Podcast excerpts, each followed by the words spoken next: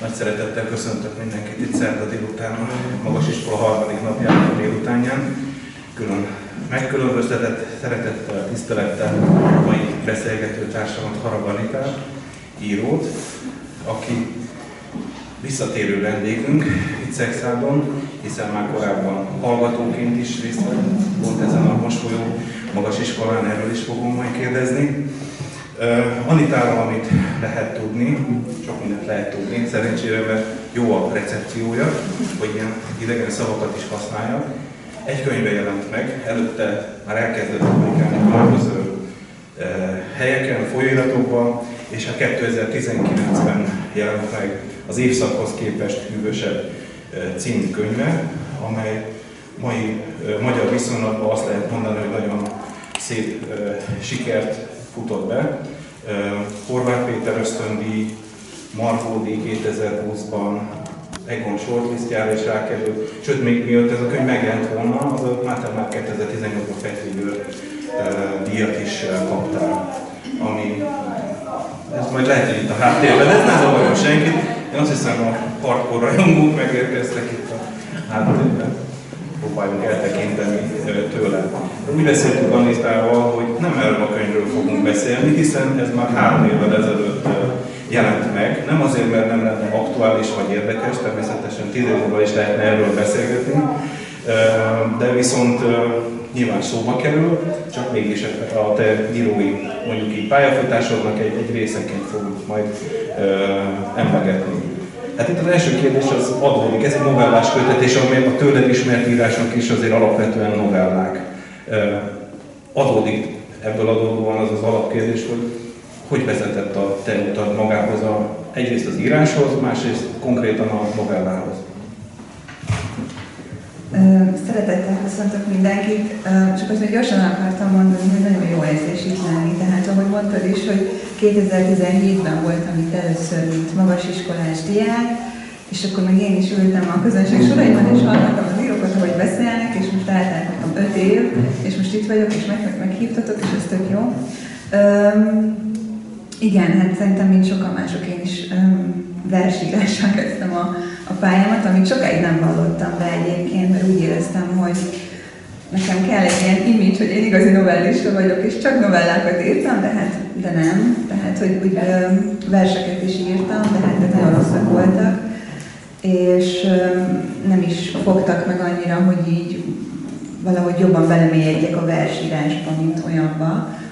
És az egyetemen kezdtem el újra, így az irodalom az mindig érdekelt, először fordítások formájában, tehát ilyen fordító leszek, és aztán pedig az eltén indult egy kreatív írás kurzus, mi voltunk a legelső kreatív írás minorosok, és akkor ott nagyon jó tanáraim voltak, mint például Bánki Éva, és nem sokat tanultunk tőlük, és akkor kezdtem el így tudatosabban szövegekkel foglalkozni, tehát hogy nem csak olvasóként, hanem alkotóként ránézni egy szövegre, hogy mitől működik, vagy hogy én hogyan tudnám azt megcsinálni. És, és valahogy így jött ez az érdeklődés azzal, hogy, hogy akkor egyre több helyre elmentem, ilyen táborokba is eljutottam, egyre többet foglalkoztam szövegekkel, egyre jobb olvasóvá váltam, és akkor, hogy az egyre jobb olvasóvá válás hozta azt, hogy, hogy egyre jobban megláttam a saját szövegeimben is azt, hogy ez mitől működhet, vagy mitől nem működik, és akkor igazából, amit én megtanultam, az az, hogy mennyire türelmesnek kell lenni egy-egy szöveggel, tehát hogy főleg a novellákkal, de minden szöveggel, de szóval azért a novella szerintem egy nagyon nehéz műfaj, pont a, pont a sűrűsége miatt, a rövid tömör formája miatt, úgyhogy Úgyhogy az volt az első nagy ilyen ráismerés, hogy, hogy, hogy egy szöveg ez mindig fejleszthető, tehát hogy mindig, mindig ki kell várni egy szövegnek így az érési idejét, és hogy minden szövegnek van egy ilyen érési ideje, és ez, ez sokszor évek, tehát hogy, hogy sokszor egy-egy novella egy évekig készül, és akkor évek alatt így egyszer csak azt érzem, hogy jó, akkor most már nem tudok ezzel mit kezdeni, tehát hogy most már ez a lehető legtömörebb, legsűrűbb, leginkább az, amit én akartam csinálni. Úgyhogy az egyébként, hogy miért a novella, az az egy érdekes kérdés, mert középiskolában is szinte csak elseket és regényeket olvastunk, és alig voltak novellák. Úgyhogy nem tudom, hogy ez a novella írás, ez, ez valahogy olyan, mint hogyha nem a novella olvasásból jött volna, hanem mint hogyha engem valahogy nem, ugye a regények azok inkább ilyen folyamatszerűek, engem pedig nem a folyamatszerűség érdekel, hanem állapotok érdekelnek, amiknek van egy egy kontextusa, és hogy abban az állapotban hogy lehet megmutatni ezt a kontextust. Hát ugye ezt szokták mondani, hogy az a jó novella, ami mögött van egy regény, és, és engem azt hiszem ez érdekel, hogy hogyan lehet egy novellában olyan sűrűséget elérni, hogy, hogy tényleg azt érez az ember, hogy ennek egy hatalmas árnyéka van, ami nem látszik, de érezni, és, és nem tudom, engem, engem, engem ez, ez foglalkoztatott ugye az elejétől fogva, hogy, hogy ilyen kis formában, kis időintervallumban, akár egy pillanatban, vagy akár egy helyzetben, hogyan lehet összesűrűsíteni egy, egy hosszabb folyamatnak a, vagy, vagy nem is egy folyamatot, de hogy valamiféle egészt. Magas iskola 2017, többen is emlékezünk arra a pillanatra, amikor te is megjelentél itt a hallgatók között, és akkor Tóth Krisztinának volt egy, hát egy órája, vagy nem is tudom, akkor ő egész héten tanított, vagy hogy is volt, többen is, Farkács Petti, Cifra, többen is itt voltak, amikor eh, a te hozott szövegen, amit nagyon izgultál, hogy vajon jó lesz-e bármire is, mm. akkor a Krista eh, hát egy ilyen teátrálisan fölállt, levette a kalapját, és akkor így meglengett, mert hogy azt mondta, hogy hát ez így tökéletes, ahogy van. Tehát, hogy ez egy, egy olyan kiérlelt szöveg volt. Most csak ezt azért is hozom fel, nem azért, hogy ez egy magas iskolának egy nagyon szép pillanata volt egyébként mindenképpen, hanem mert ezt követően Kriszta tulajdonképpen foglalkozott, sokat foglalkozott veled, vagy legalábbis a szövegeiddel, írt aztán a literán rólad, illetve az a szöveg is talán, ami akkor itt hoztál szexárdra, az később bekerült a könyvedbe, sőt, amit itt írtál szexárdon, azután az ésben napvilágot látott, a katalán történet, ugye? És azt nem mondom el, úgy is vannak benne. Igaz? Aki tudja, tudja, évben olvasható. Van az, amit arra rákeresni, igaz Csaba? Így működik 30 másodperces reklámot követően. De azok kulturális reklámok szerintem. Teljesen vállalható, úgyhogy ilyeneket kell. Na, igazából Kriszta, de, de mondok még két másik nevet, és akkor arra kérlek, hogy mondd el a velük kapcsolatos élményedet, hiszen én azt gondolnám, hogy ők azok a komoly szerepet játszottak a te írói fejlődésedben. Én itt most és akkor ki is egészítheted, hogy javítsuk ki, hogyha nem jól gondolom, de Szolvár Dávid, Kukorelli, illetve Tóth Kriszta. Talán most három olyan ember, akik igenis segítettek. Igen, abszolút. Hát én kezdeném a Szolár Dáviddal, mert egyrészt itt volt két nappal ezelőtt, és tartott egy előadást. Másrészt nekem nagyon fontos volt nagyon sok szempontból, így emberileg is és szakmailag is. Én mindig azt gondoltam, hogy én már jártam pár éve íróiskolákba, akár a József Attila körnek a Szigligeti táborába, akár a FISZ táborba, illetve ide is, és, és ezeket az órákat mindig írók tartják.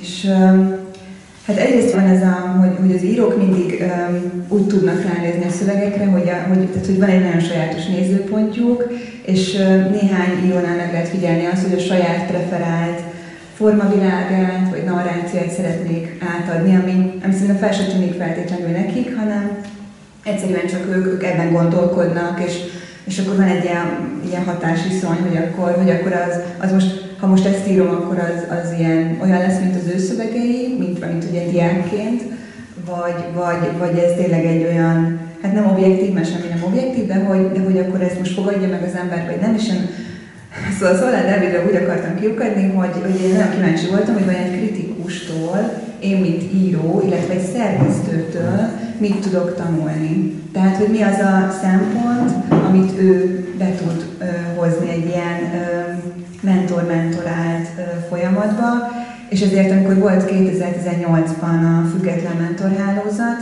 amikor lehetett írókhoz jelentkezni, akikkel szeretünk, akikkel szeretünk volna tanulni, akkor én a Szollát Dávidhoz jelentkeztem, mert én egyrészt Pécsről ismertem, és van egy nagyon régi sztorim róla, amit neki is elmeséltem, hogy amikor Pécsre jártam egyetemre, akkor mi soha nem találkoztunk, egyszer egy műhelyen találkoztunk, egy ilyen kritikai író műhelyen ráadásul, és uh, emlékszem, hogy én még én első éves voltam, és nem tudom, a, ugye ezek után a műhelyek után mindenki haza széled, és akkor én ugyanarra mentem, mint amerre a Dávid ment, és még két kritikus, és így mögöttük tisztes távolságban battyogtam, félve, hogy nehogy észrevegyenek, hogy én is ott voltam, és esetleg beszélgetni kelljen. És akkor azt hallottam, hogy azt mondja a Dávid, hogy hát igen, igen, én csak akkor jövök ezekre a műhelyekre, ha jó a szöveg. És akkor én ezen azon gondolkodtam, hogy, hogy nem, egy nagyon őszinte ember, és hogy, és hogy ő csak akkor fog engem elvállalni, hogyha, hogyha tényleg őszintén azt gondolja, hogy amit csinálok, az, az így érdemes rá, és hogy, és hogy meg fogja mondani nekem, hogyha, hogyha valami nem jó. Tehát ő szigorú lesz velem, és akkor, és akkor nekem régi elmagad, és ő is jelentkezett mentornak, és hozzáteszem, és akkor, és akkor tényleg el is vállalt engem, és mi évekig együtt dolgoztunk, tehát ez nagyon, nagyon sokat köszönhetek neki ebben a kötetben, nagyon jó meglátásai voltak, és nem is tudom, hogy mernék-e mostantól úgy kötetet megjelentetni, nem mutatom meg előtte a Dávidnak, hogy mondja el őszintén, hogy, hogy, hogy így szigorúan, hogy mit gondol.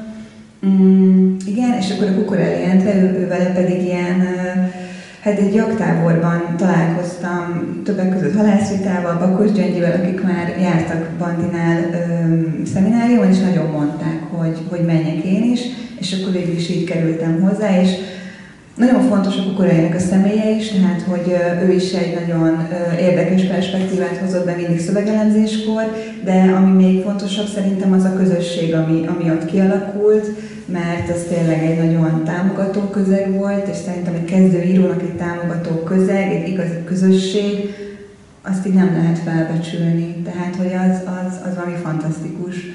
Úgyhogy, úgyhogy én szerintem ugyanannyit köszönhetek ennek a közösségnek, mint akár a Dávidnak, akár az Endrének, akár a Tóth Krisztinának.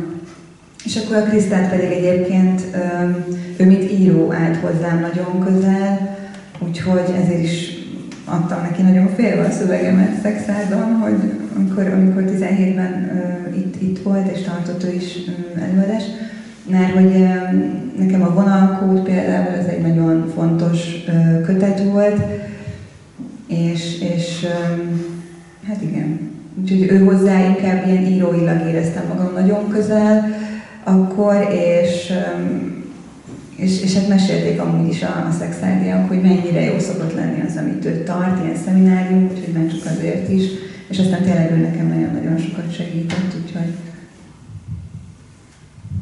Kriszta közismerten szigorú egyébként, de, de azt gondolom, hogy igazságos, vagy hogy, hogy szokták ezt mondani. Hatások. Tehát nyilván ezek az emberek is, mint, mint az írásművészetednek a, a egyik ilyen egyengetői azért szerepet játszottak. Az, hogy novella, emlegetted Krisztán, hogy egy konkrét könyvét, de, de azért vannak nyilván a olvasmányaidban olyan meghatározó írók, akiket így korábban veled készített riportokat te magad is emlegettél. Én, amire leginkább kíváncsi vagyok, az, az Raymond Carver, akinek itt a 90-es években három nagy könyvő és válogatott novelláit megjelentette. Magvető volt az. Elfelejtettem itt a bemutatásban említeni, hogy te Budapestről származó, ott élsz most is, de Pécset jártál, és ott foglalkoztál magyar szak mellett indológia, meg kicsit néprajz, tehát azért sok mindenbe bele, bele kóstoltál, nyilván valamilyen módon azért szélesítette a te világképedet. Na de visszatérve kicsit a, a, ezekre a hatásokra, hogy magában, magában a nyelvtudás, amivel rendelkezel, az az angol nyelvtudása, hogy eszedbe jutott, hogy eredetibe olvassad akár ezeket a, a alkotókat, vagy aztán később ez műfordítással is az indológiai révén belefogtál, vagy egy darabig űzted, hogy ez mennyire számít az eredeti nyelv. Erről mi a meglátásod? Én Kerber magyarul olvastam ö, először, és aztán néhány novelláját angolul is ö, elolvastam. Mindig az, attól féltem, hogy nem tudok annyira jól angolul, hogy én szép irodalmat olyan szinten tudjak értékelni, értelmezni és élvezni, mint mondjuk, hogyha egy magyar szöveget olvasok, és azért sokáig így óckodtam tőle. Ö, nem tudom, én még mindig mag, teljesen magabiztosabb vagyok a magyarban, tehát hogy inkább magyarul szoktam olvasni, viszont egyre többet olvasok angolt, ami mondjuk nincs lefordítva, tehát akkor ugye kénytelen vagyok az angolt olvasni. de hát azért nem, nem ugyanaz, tehát hogy azért, azért az alap, tehát hogy érezni rajta azt, ami mondjuk, én emlékszem, hogy amikor kim voltam Németországban, akkor olvastam a, az Anna Burnsnek a Milkman című regényét, és akkor az még csak előkészületben volt magyarul, és annyira kíváncsi voltam rá, hogy elkezdtem angolul olvasni, és hát a nagyon erős stílusa, meg a sajátos narráció, az, az nagyon intenzíven átjött az angolból, és én, én tudtam érteni, és értelmezni, és, és, és élvezni. És viszont aztán a, a magyarul fejeztem be, tehát, hogy az, és, és magyarul is. Egyébként nagyon jó a fordítás, Greskovics Endrének a fordítása, és, és egyébként is egy kiváló fordító, úgyhogy ami, amit ő fordít, én azt mindig bátran elolvasom, tehát hogy akkor az, az, az, az egy jó fordítás, én azt gondolom. A hindi meg ugye az egy teljesen más, ugye ott, ott mi Szaládat Hassamantónak, a, egy szerzőnek a novelláit fordítottuk, hát ő ilyen nem tudom, az pakisztáni indiai egyperceseknek a, a, a, királya, tehát, hogy ő az indiai pakisztáni örkény. És ugye azért egy ilyen hindi, vagy egy urdu, most menjünk bele, milyen nyelven, de hogy, tehát, hogy ez azért alapból nehéz a fordítani, nekem ugye nem is ment, de hogy, de hogy egy ennyire tömör szöveget, ilyen pársoros szöveget átültetni magyarra, aztán az meg így végképp nagyon nehéz, viszont tőle nagyon sokat így a sűrítésről tanultam meg, illetve hogy tényleg ott nála sokszor az történik, hogy van egy novella, és a végén valami, valami kis esemény teljesen átforgatja az addig történteknek az értelmezését, és ez nagyon-nagyon érdekes perspektívákat tud adni, úgyhogy sokat adott nekem, de, de a fordítás az nem, nem, az én, nem az én világom, azt választani kellett, és akkor én inkább az írás választottam. Szóval akkor műfordítással nem kacérkodsz már, de legalábbis úgy megpróbáltad, hogy egyáltalán ez, ez hova, hova tud esetleg vezetni. Igen, ami szóba került, lehet egy picit csapongó lesz, majd visszatérünk így a, a novellánkhoz is, de önmagában, amit a bevezetőben is említettem, hogy nagyon hirtelen jöttek ezek a könyved után a mindenféle fajta elismerések, sok sajtószerepléssel járt ez a, ez a lét. Azóta egy kicsit persze Covid is volt, meg, meg sok minden más. Most egy kicsit más életet élsz, feltételezem, tehát most főleg a korábbihoz képest, hogy visszatekintesz mondjuk így ezzel a két-három évvel ezelőtti nagy hullámra, akkor ezt, ezt hogy, hogy élted meg? Erről tudnám mondani? Hát egyrészt nem mm, meglepő volt, és iszonyú jó, és iszonyú frusztráló, meg szorongató, és szerintem így akkor nem is nagyon volt időm ezt feldolgozni, mert olyan sűrű, sűrű volt az az időszak, hogy így nem, nem fogtam. Tehát még azt sem fogtam fel, hogy megjelent egy kötetem, nem hogy azt, hogy ezt így elismerik. Tehát, hogy ez, ez nem tudom, most már felfogtam, hogy van kötetem, az, hogy elismerik, azt még pár év de hogy engem ez sokáig blokkolt is, de nem feltétlenül azért, mert akkor mostantól meg kéne felelnem valaminek.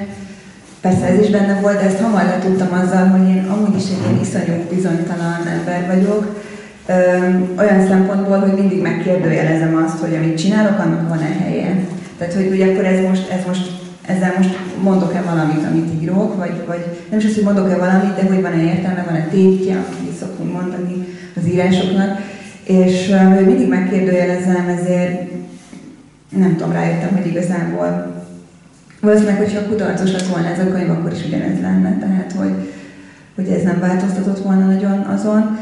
Viszont ami érdekes volt, és amivel mondjuk én nem számoltam akkor, amikor megjelent ez a könyv, hogy ugye hallottam, hogy mondják azt, hogy az a jó, hogyha az első kötetetkor már van félig kész, vagy kész egy második köteted. És én sose értettem, hogy ezt így miért mondják. Tehát, hogy örülök, mint majom a farkának, hogy van egy kötetem. Tehát mi az, hogy kettő. És, um, és akkor ezt azt hittem, hogy persze ez is benne van, hogy hát, hogy jó, jó, jó ezt így letudni, hogy ezt a, ezt a stressz, hogy akkor, akkor van, ott van már egy kész valami, de hogy szerintem arról is van szó, legalábbis én úgy értelmeztem, hogy amikor megjelenik egy könyv, akkor az, az igazából nincs vége annak, hogy, hogy megírja az ember azt a könyvet, hanem akkor azzal még foglalkozni kell. Tehát, hogy nem lehet elengedni olyan könnyen, mint, mint ahogy így gondoltam, hanem akkor jönnek a kritikák, azokat olvasni, hogyha van egy interjú arra, akkor elmenni, beszélni róla, újra olvasni esetleg. Tehát, hogy fejben még nagyon ott kell lenni ennél a kötetnél, és amíg fejben ott kell lenni ennél a kötetnél, addig én nem tudok a következőre koncentrálni, mert mindig vissza kell helyezkednem abba, amikor, amit akkor írtam, hiszen arról kérdeznek, nekem valami releváns dolgot kéne mondanom erről a kötetről, és, és ezért nem tudom, két évig körülbelül én nem, nem is tudtam semmi újjal foglalkozni, és körülbelül így egy éve kezdtem el megint nem, nem, nem, nem, nem, ez, nem erről a kötetről gondolkodni, hanem, hanem valami teljesen más, másról. Szóba kerültek itt Kukorelli, illetve Dávid tanítványok kapcsán több név is, Bakas az itt helyet foglaló Halász Rita, Piros Vera, nem említettük, de talán. Ami benneteket most így összeköt, hogy az elmúlt években azért most mindannyian publikáltátok az első könyveteket. Nyilván itt most lehetne kérdezni a irodalomról, de nem is ezt, erre vagyok itt most kíváncsi, hanem, hanem sokan azért novellával foglalkoztok, sőt, még rajtatok kívül is. Az egy külön extra dolog, hogy mondhatni, ti egy baráti társaságot is alkottok, hogy ezt minek látod, minek tudod be, hogy maga a novella, mint műfaj, hogy talán egy picit most így előre tör, és hogy, hogy ez, ez, ez most jó, mert ugye sokáig voltak ezek a nagy toposzok, hogy vers, 80-as évekig, vagy nem tudom, utána meg ugye regény, az mit minden, és akkor a novella az csak egy ilyen lesajnált kis testvérként működött, de most mintha, és ez hála Istennek párosul azzal, hogy egyre több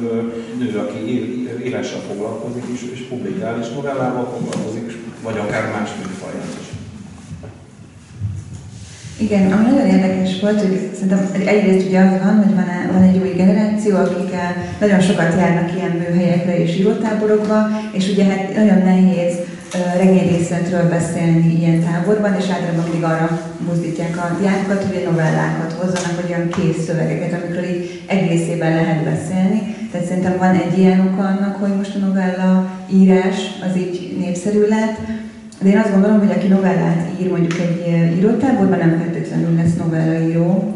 Tehát én azt gondolom, hogy most akár, ha a Ritát említjük, akár a Gyöngyit, akár a Verát, egyikük sem novellás kötettel jött ki végül. Tehát, hogy a Rita is regény, Gyöngy is regény, ilyen szövegfolyam, a Piros Vera pedig egy verses regény, tehát nagyon érdekes ez, hogy, hogy elhagyták a novellákat, én meg kitartok. De abba is utaztak, abba is utaztak. De abba is utaztak abszolút, és tök jó novellákat írtak.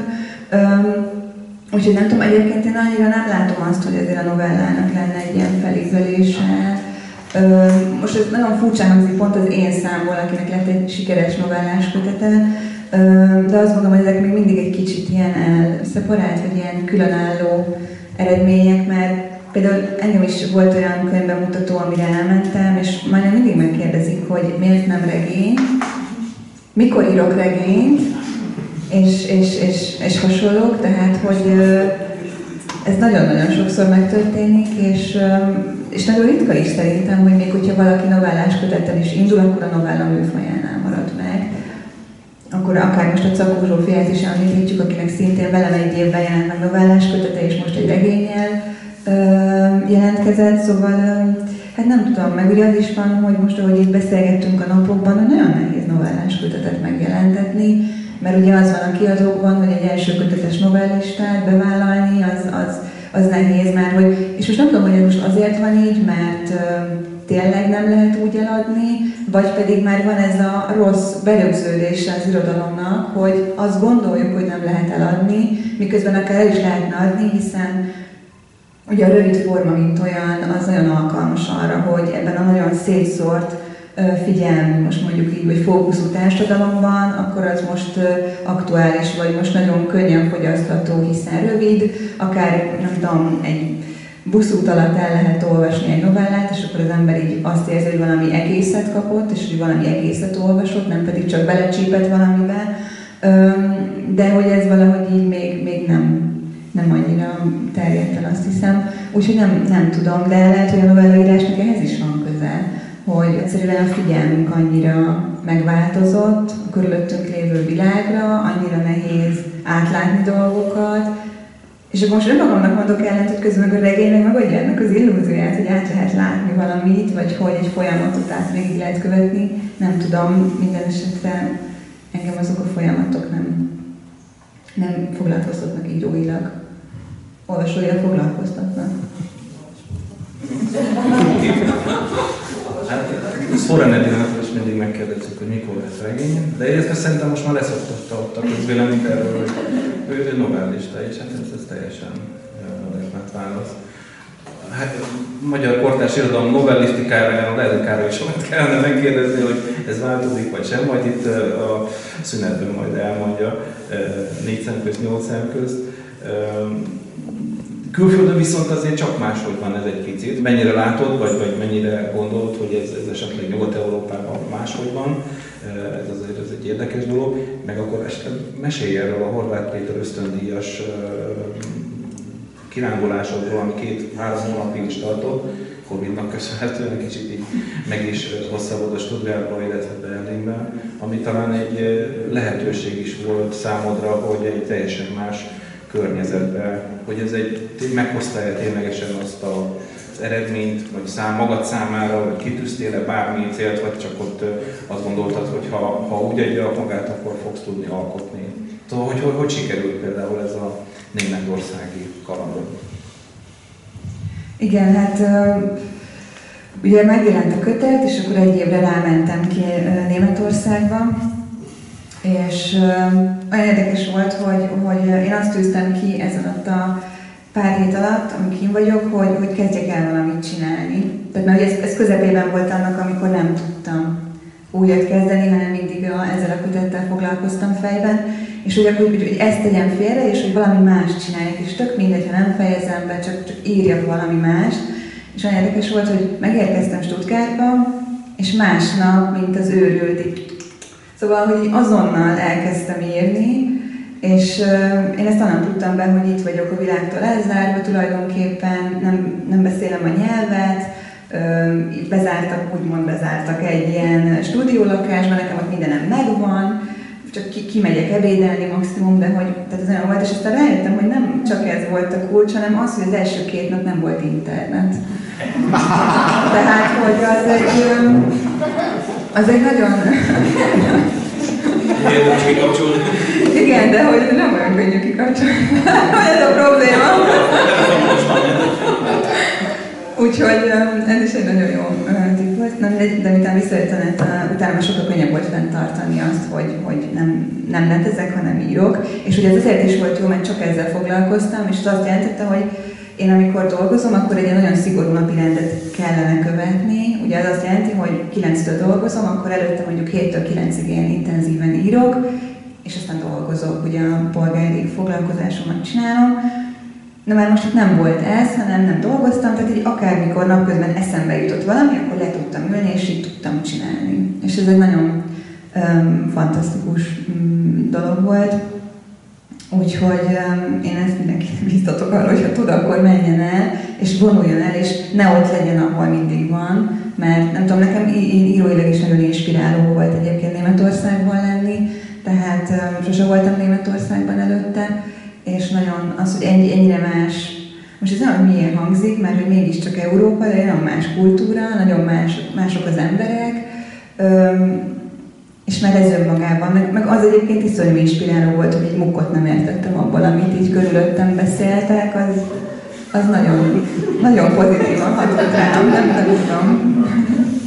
Talán nem titok, hogy németül is elkezdtél ennek apropóján tanulni, illetve hát azt is inkább te mondd el, hogy azért a, a könyveddel is, tehát van egy ilyen része is ennek az ösztöndíjnak, hogy, hogy akár fordítás vagy ilyesmi. Hogy áll ez a dolog? Igen, ennek az ösztöndíjnak az volt, vagy hát nem tudom, mert most ugye elmúlt a Horváth Péter, úgyhogy nem tudni, hogy mi lesz az ösztöndíja, de hogy az volt a célja, hogy ö, a szerző könyvének a folytatást elősegítse. És én emlékszem, hogy kint voltam Berlinben, és találkoztam a Tankó Tímával, aki egy nagyon jó német fordító, többek között Szent a fordítója, és sétáltunk, ugye ez a Covid közepén volt, és sétáltunk ott Vánzéban, és És akkor elcsodálni nekem, hogy, hogy, hát, hogy Anita, soha nem fogsz megjelenni németül, mert, mert novellás kötet, mert első kötet, mert a magyar szerzőknek nagyon nehéz, és hogy szerette a könyvet egyébként, tehát nem arról volt szó, hogy ő engem le akart nyomni, hanem őszinte akart lenni velem, amikor én tudakozódtam, hogy, hát, hogy mi, mi, mi, mik az esélyek, ha már itt vagyok. És akkor, hát, hogy, hát, hogy egyszerűen nagyon nehéz a német piacra, magyar szerzőként, magyar novellistaként betörni, vagy megjelenni, és, és hogy akkor így ennyiben is maradtunk, én ezt így elkönyveltem, hogy oké. Okay. És mikor már hazajöttem, pár hónappal később írt a Tankó hogy megkereste őt egy német kiadó, hogy szeretnék a könyvemet lefordítani németre. És akkor mondta, hogy ez őt is nagyon meglepte, engem is nagyon meglepett, és a kiadómat is nagyon meglepte. és akkor, és hát igen, és úgy, úgy néz ki, hogy július 19-én megjelenik németül, úgyhogy ez ilyen Újabb. Igen, igen, abszolút, abszolút. De hát most ugye tegnap a Davida Benedekkel beszélgettünk a német könyvpiacon, ahol mondta, hogy ne legyenek illúzióim, úgy hiába jelenik meg, hogy nem jelent semmi. Jó, persze nem így, de hogy, de hogy azért mondta, hogy tényleg nehéz, meg hát persze, szóval nem, nem arról van hogy önmagában egy fantasztikus dolog, és nem örülök neki, de hogy tényleg nagyon, mm, nekem nagyon-nagyon jó volt mindenféle szempontból ez a Horváth Péter ösztöndíj, úgyhogy szerintem ez felbecsülhetetlen érték a magyar ö, irodalmi életben, hogy van, vagy volt, van. Hát remélem, hogy van, és lesz egy ilyen, egy ilyen lehetőség a fiatal íróknak. Szóval az alkotás szempontjából is jó volt ez a kimozdulás, hogy elmentél szabadságra, vagy fizetés nélküli szabadságra, mert hogy neked van azért polgári foglalkozásod, mint a gyakorló írók többségének, ami, ami 8 óra munkát jelent, de adódik ebből az is, hogy mikor jut időd elmélyült alkotásra. Ezt kérdezted? Elmélyült alkotásra? Hát igen. Csak kell hozzá is. Igazából nem is magához az íráshoz kell elmélyültség, hanem hogy, hogy az, miatt leülök írni előtte valahogy öm, legyen a fejemben valami, amit akarok csinálni, Igazából nekem most ez nagyon nehéz erre időt szállni, meg elmélyülni. Hát nekem most ez csak úgy megy, amikor kiveszek szabadságot, és elmegyek valahova, akárhova, ami nem otthon van. Mert azért én két éve home office dolgozom így a Covid miatt, úgyhogy én otthon már nem, szinte nem tudok írni otthon, mert, mert mindent otthon csinálok, és az íráshoz nem tudok kiszakadni.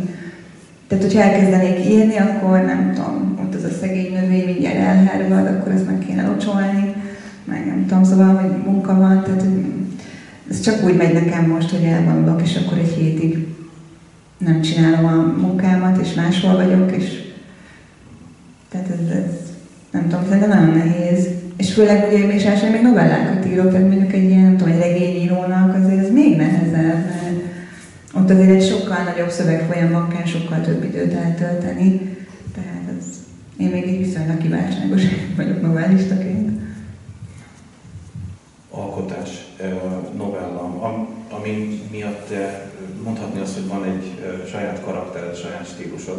Nagyon, ezek a novellák is, ami ebben könyvben megjelentek, meg amit korábban is publikáltál, azért nagyon szerteágazóak, kevés az, ami úgymond tematikában összeköti, de, de azért azt lehet mondani, hogy a stílus, a sűrítés mellett azért sok mindenben utolérhető. Tehát ilyen technikai dolgokra kérdeznék rá. Egyrészt, hogy, jól, jól gondolom-e, jól látja akár a, a kritika is, hogy ugye itt vannak ilyen szétágazó történetek, amik ilyen csomó pontban összesűrűsödnek a te történeteid, ami aztán mennek, mennek tovább, illetve még az is, ami a te, hogy az történeteidet nem szoktad lezárni. Tehát az is egyfajta.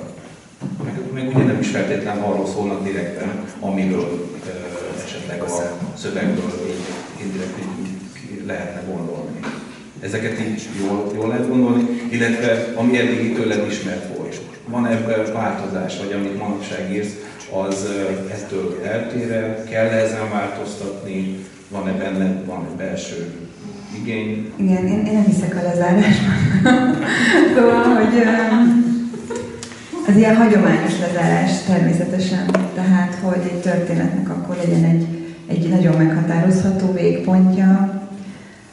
Szerintem azt nehéz megtalálni, hogy hogyan zárjunk le egy novellát, vagy akár egy regényt úgy, hogy ne legyen vége, de hogy még, mégse az az érzés maradjon az olvasóban, hogy ez csak félbe van hagyva. Tehát, hogy a félbehagyás és a nyitott ö, vég között azért, nem tudom, tudom, nagyon nehéz megtalálni azért a, az egyensúlyt, és ha sikerült, annak például örülök, de hogy én ezt nem biztos, hogy meg tudom ö, a saját szövegeimnél ö, határozni. Mm. Igen, és hát szerintem egyébként nagyon szerző meg alkotfüggő az, hogy, ugyanazt akarja csinálni. Ugye nekem voltak ezek a rövidebb, szikár mondatok, vagy ilyen tisztelen mondatok.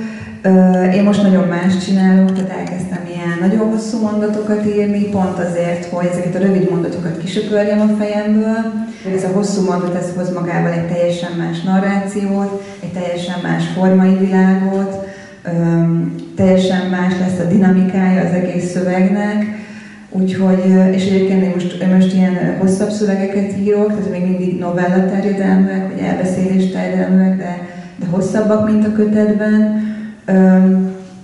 És most még ott tartok, tehát én most nagyon kísérletezem, hogy hogyan lehet ilyen hosszú mondatokat írni, főleg így a rövid mondatok után, főleg, hogy azt veszem észre, hogy ezeket a hosszú mondatokat én nagyon szépen le tudnám szokdalni ilyen helyes kis rövid mondatokra, de most nem azt szeretném csinálni, tehát hogy én most nem azt nem, nem szeretném megismételni ezt a, ez, ezeket az írásokat, hanem én valami teljesen más. hogy meg tudom-e csinálni, úgyhogy én most pont úgy érzem magam, mint egy kötet előtt álló, akinek nem jelent még meg semmilyen, mert hogy amit csinálok, az teljesen új nekem, és emiatt olyan, mintha nem, nem, nem lenne semmi, tehát hogy mintha nem, nem csináltam volna még soha ilyet, és, és akkor tényleg olyan, mintha az első kötetemet írnám.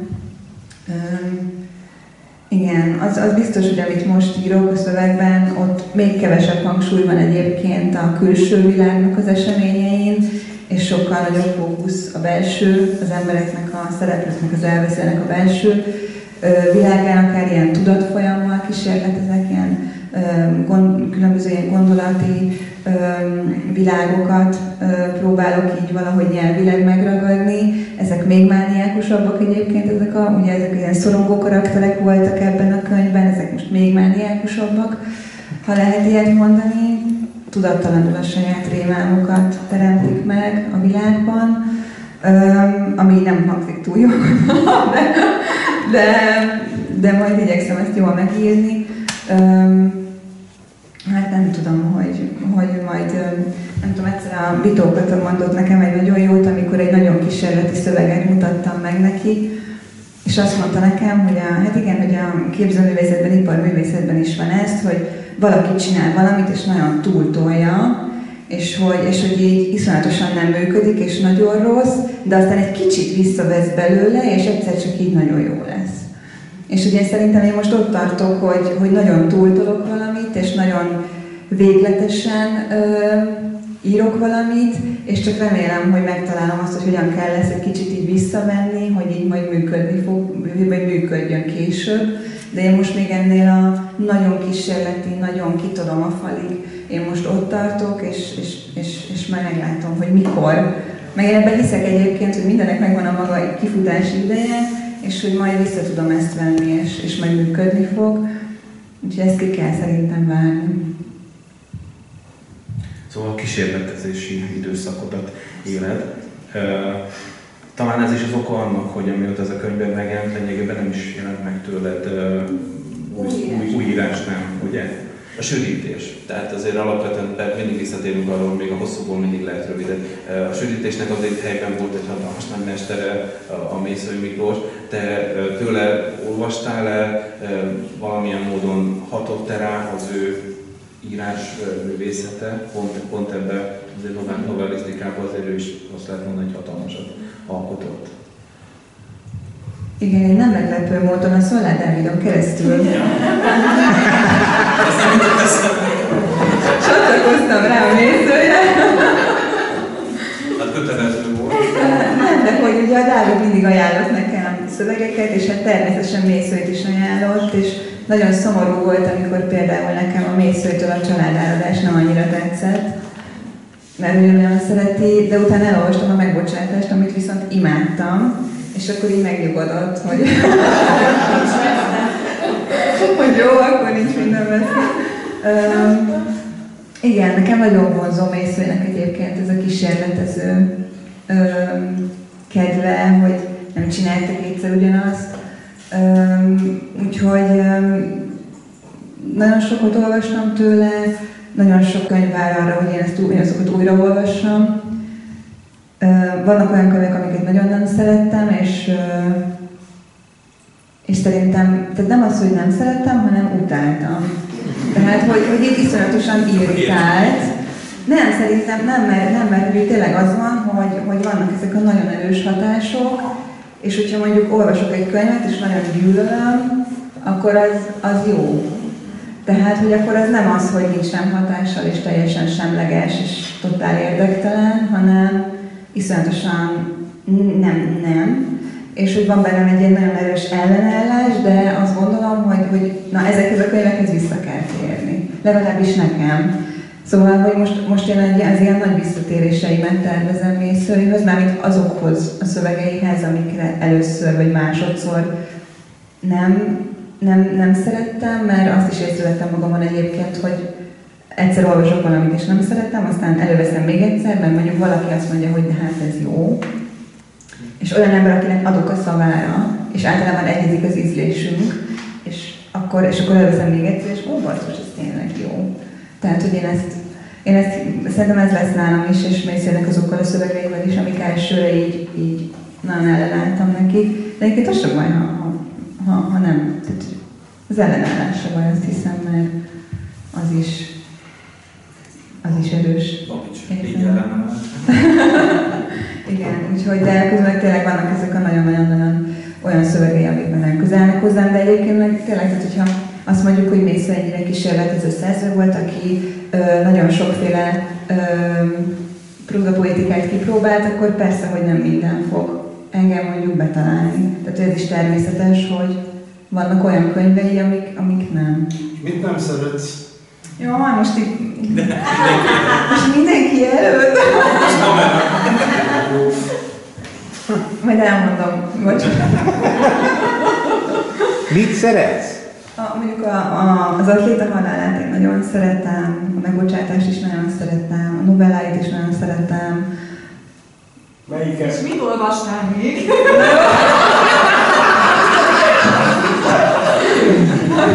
Az itt a vizsgált mészőről.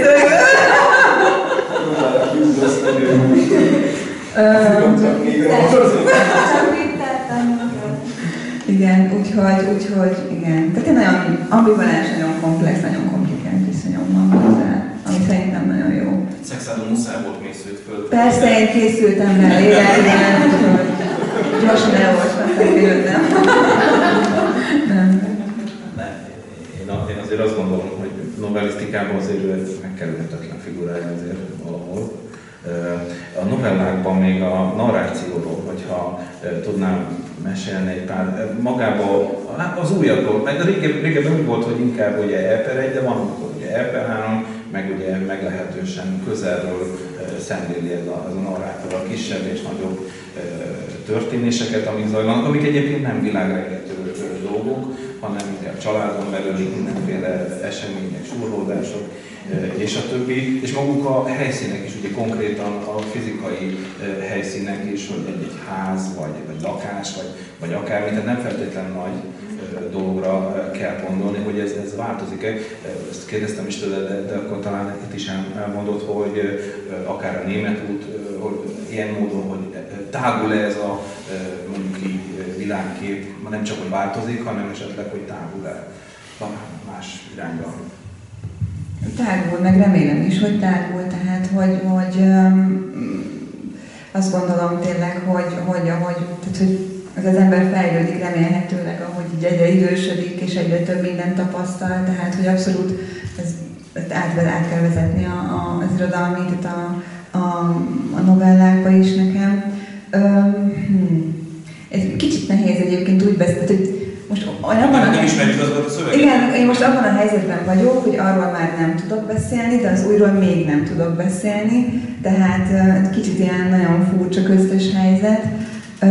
Az biztos, hogy engem ugye ebben a könyvben a, a láncid északi oldalában történik meg az, hogy egy, van egy elbeszélő lány, és ő megismerkedik egy fiúval, és a fiúnak a szólam az folyamatosan ráíródik egyre jobban a lánynak a szólamára, és engem nagyon érdekel ez a kevert narráció, tehát hogy két embernek a monológia hogyan tud összefonódni, vagy hogy a másik ember monológia hogyan tud a, az elbeszélőnek a tudatában le, beépülni, vagy hogy ezek a nyelvi regisztereknek a keveredése akár, tehát ez, ez engem most foglalkoztat, hogy, hogy hogyan lehet így tudatfolyamban ezeket beépíteni, ugye ezek ilyen főleg ilyen én elbeszélések. Mm, nem tudom, bizonyos szempontból nem lesz más, tehát hogy, hogy amíg ilyen formai, narrációs szempontból igyekszem újítani, szerintem én ilyen témákban, vagy, vagy, vagy karakterekben nem tudom, hogy mennyire akarok mást. Inkább, inkább szóval, hogy én nem az érdekel annyira tényleg, hogy mit, hanem hogy, hanem hogy hogyan, és, és én ebben akarok újítani, hogy ezeket hogyan, és hogy ez majd ad hozzá valami mást, a, akár ennek a kötetnek a szereplőihez, mert például gondolkodom egy olyan, mert hogy ez nem titok végül is, ugye nekem két kötet van a fejemben most, és valahogy nekem az megnyugtat, vagy, vagy nem is megnyugtat, de hogy nekem az inspiráló, hogy egyszerre két köteten tudok gondolkodni, mármint hogy így alakulásukban, hogyha mondjuk az egyik elé belakadok, akkor áttérek a másikra. És öm, öm, nem tudom, elvesztettem a gondolatot. Bocsánat.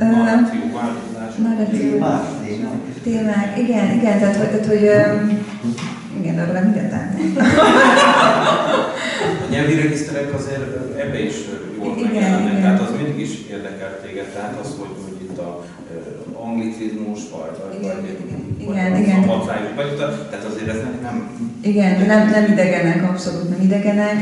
Ezért is mondom tényleg, hogy, hogy nem tudom, hogy nagyon így tematikailag más lesz de de én azért próbálok valami újat mondani, vagy ehhez képest, vagy magamhoz képest.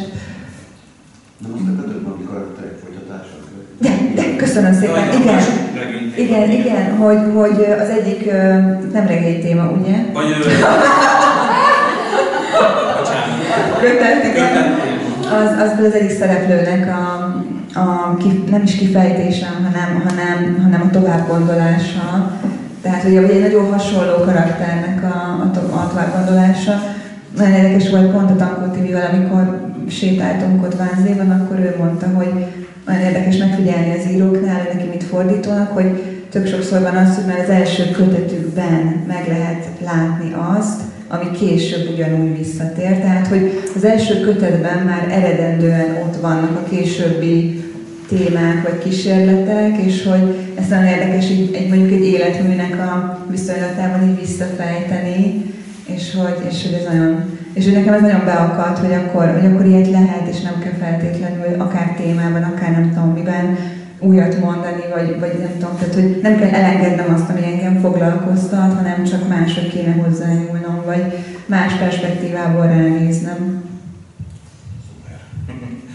Akkor megtudtunk valamit itt a, a tervekről is, vagy a következő, keletkező írásművekről. Nem tudom, esetleg kérdés a nézőközönség soraiból elmerült-e?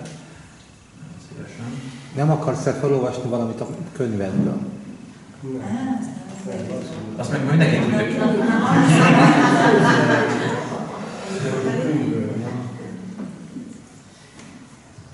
Hát, ha most... Halálkoron, Anita, mikor tervezed az első regényed megírását? Hosszú életet Igen. Hát nem zárok ki semmit, hogy kell ezt diplomatikusan válaszolni, nem zárok ki semmit, de nem egyébként tényleg nem, tehát hogy, tehát hogy azért nem akarok egy ilyen nagyon megrögzött, nem tudom, novellista lenni, ha lenne egy olyan, ö, egy olyan most mondjuk így egy olyan mondat, ami nem egy novellát, hanem egy regényt indít be nálam, akkor nem mondanám azt, hogy de, én ezt akkor is novellában, mert én azt mondtam mindig, hogy én csak novellát fogok írni, és most hű vagyok meg magamhoz. Tehát, hogy nincs bennem azért ilyen nagyon szigorúság.